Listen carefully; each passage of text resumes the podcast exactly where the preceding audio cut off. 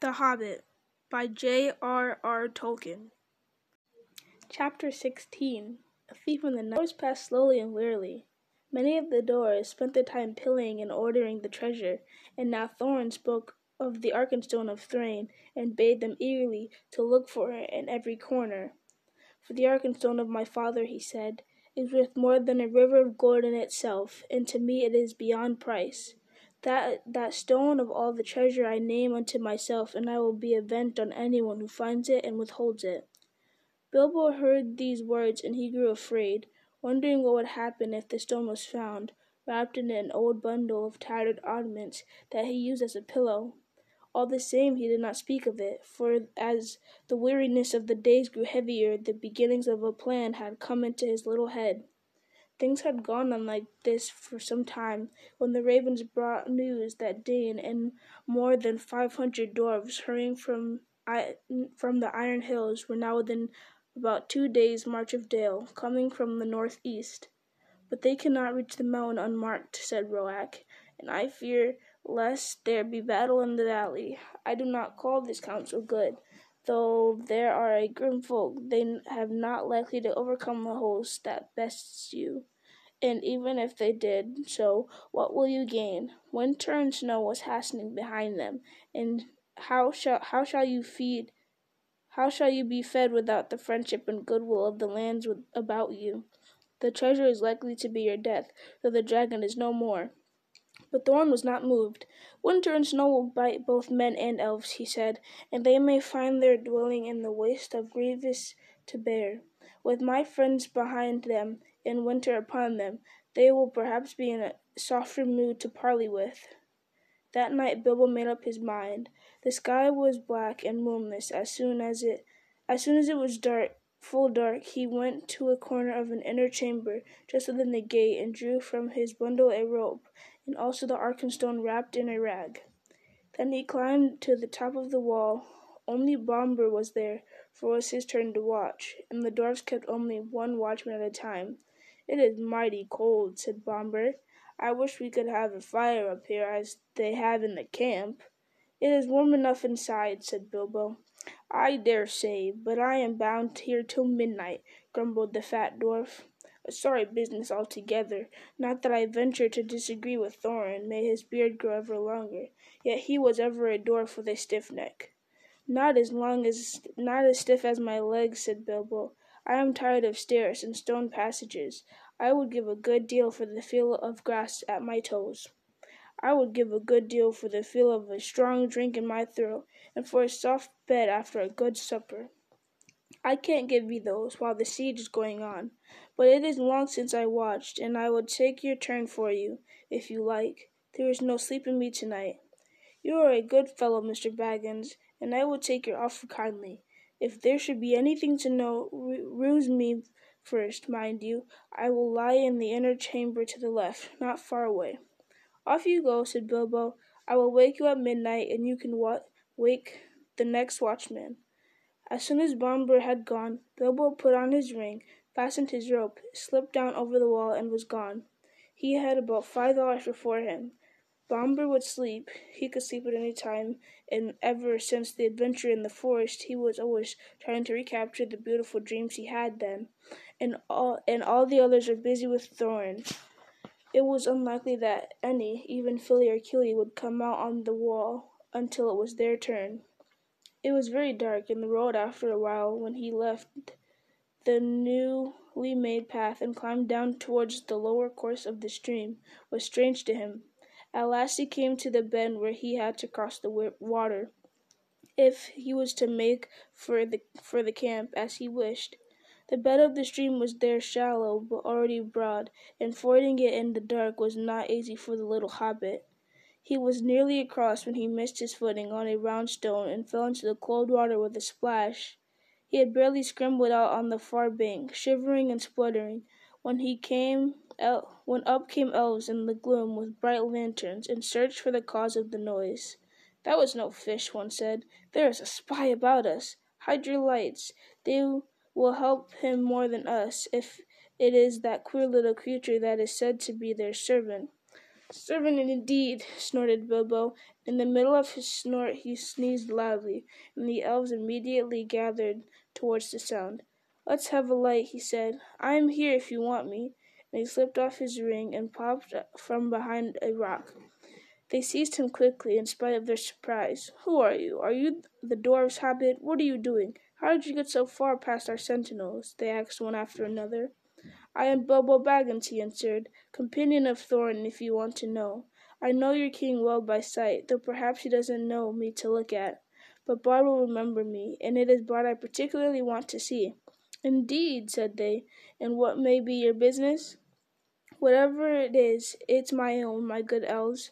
But if you wish ever to get back to your own woods from this cold, cheerless place, he answered, shivering, you will take me along quick to a fire where I can dry, and then you will let me speak to your chiefs as quick as may be. I have only an hour or two to spare. That is how it came about that some two hours after his escape from the gate, Bilbo was sitting beside a warm fire in front of a large tent, and there sat two, gazing curiously at him, both the Elven King and Bard. A hobbit in elvish armor, partly wrapped in an old blanket, was something new to them. Really, you know, Bilbo said in his best business manner, things are impossible. Personally, I am tired of this of the whole affair. I wish I was back in the West in my own home, where folk were, are more reasonable. But I have an interest in this matter, one fourteenth share to be precise, according to a letter which, unfor- which fortunately, fortunately I believe I have kept. He drew from a pocket in his old jacket, which he still wore over his mail, crumpled and much folded, Thorin's letter that had been put under the cloak on his mantelpiece in May. A share in the profits, mind you, he went on. I am aware of that. Personally, I am only too ready to consider all your claims carefully, and deduct what is right from the total before putting in my own claim.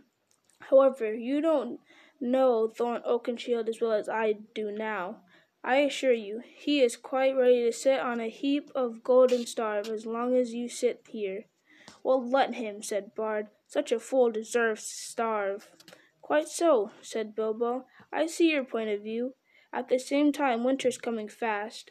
Before long, you will be having snow and what not, will be difficult, even for elves, I imagine. And there will be other difficulties. You have not heard of Dain and the dwarves of the Iron Hills? We have, a long time ago, but what has he got to do with us? said the king. I thought as much. I see I have some information you have not got. Dain, I may tell you, is now less than two days' march off, and has at least five hundred grim dwarfs with him. A good many of them had have had experience in the dreadful dwarf and goblin wars, of which you have no doubt heard. When they arrive, there may be serious trouble. Why do you tell us this? Are you betraying your friends, or are you threatening us? said Bard grimly. My Bard dear, squeaked Bilbo, don't be so hasty. I never met suspicious folk. I am merely trying to avoid trouble for all concerned. Now I'll make you an offer. Let us hear it, they said. You may see it, said he. It is this. And he drew forth the Arkenstone and threw away the wrapping. The Elven King himself, whose eyes were used to things of wonder and beauty, stood up in amazement. Even Bard gazed marveling at it in silence. It was as if a globe had been filled with moonlight and hung before them in a net woven of the glint of frosty stones. This is the Arkenstone of Thrain, said Bilbo, the heart of the mountain, and it is also the heart of Thorin. He values it above a river of gold. I give it to you. It will aid you in your bargaining. Then Bilbo, not without a shudder, shudder, not without a glance of longing, handed the marvelous stone to Bard, and he held it in his hand as though dazed. But how is it yours to give? he asked at last with an effort. Oh, well, said the hobbit comfortably. It isn't exactly, but, well, I am willing to let it stand against all my claim, don't you know? I may be a burglar, or so they say. Personally, I, I never really felt like one, but I am an honest one. I hope more or less. Anyway, I'm going back now, and the dwarves can do what they like to me. I hope you will find it useful. The other king looked at Bilbo with a new wonder. Bilbo Baggins, he said, you are more worthy to wear the armor of elf princes than many that have looked more com- com- com- comely in. Sorry. But I wonder if Thorin Oakenshield will see it so. I have more knowledge of dwarves in general than you have perhaps. I advise you to remain with us, and here you shall be honored and thrice welcome. Thank you very much, I am sure, said Bilbo with a bow. bow but I don't think I ought to leave my friends like this. After all we have gone through together, and I promised to wake old Bombur at midnight too. Really, I must be going, and quickly. Nothing they could say would stop him, so an escort was provided for him, and as he went, both the king and Bard saluted him with honor. As they passed through the camp, an old man wrapped in a dark cloak rose from a tent door where he was sitting and came towards them. Well done, Mr. Baggins, he said, clapping Bilbo on the back. There is always more about you than anyone expects. It was Gandalf. For the first time for many a day, Bilbo was really delighted, but there was no time for all the questions that he immediately wished to ask. All in good time, said Gandalf. Things are drawing towards the end now, unless I am mistaken. There is an unpleasant time just in front of you, but keep your heart up. You may come through all right. There is news brewing that even the ravens have not ra- ravens have not heard. Good night. Puzzled but cheered, Bilbo hurried on. He was guided to a safe ford and set across dry, and then he said farewell to the elves and climbed carefully back towards the gate. Great weariness began to come over him, but it was as well before midnight when he clambered up the rope again. It was still where he had left it. He untied it and hid it, and then he sat down on the wall and wondered anxiously what would happen next. At midnight he woke up Bombur, and then in turn rolled himself up in his corner, without listening to the old dwarf's thanks, which he felt he had hardly earned. He was soon fast asleep, forgetting all his worries till the morning. As a matter of fact, he was dreaming of eggs and bacon. Thank you for listening to my audiobook of The Hobbit by J.R.R. Tolkien. Um, I again, I am sorry for any mispronunciations, and I'll be uploading the next chapter on the scheduled day.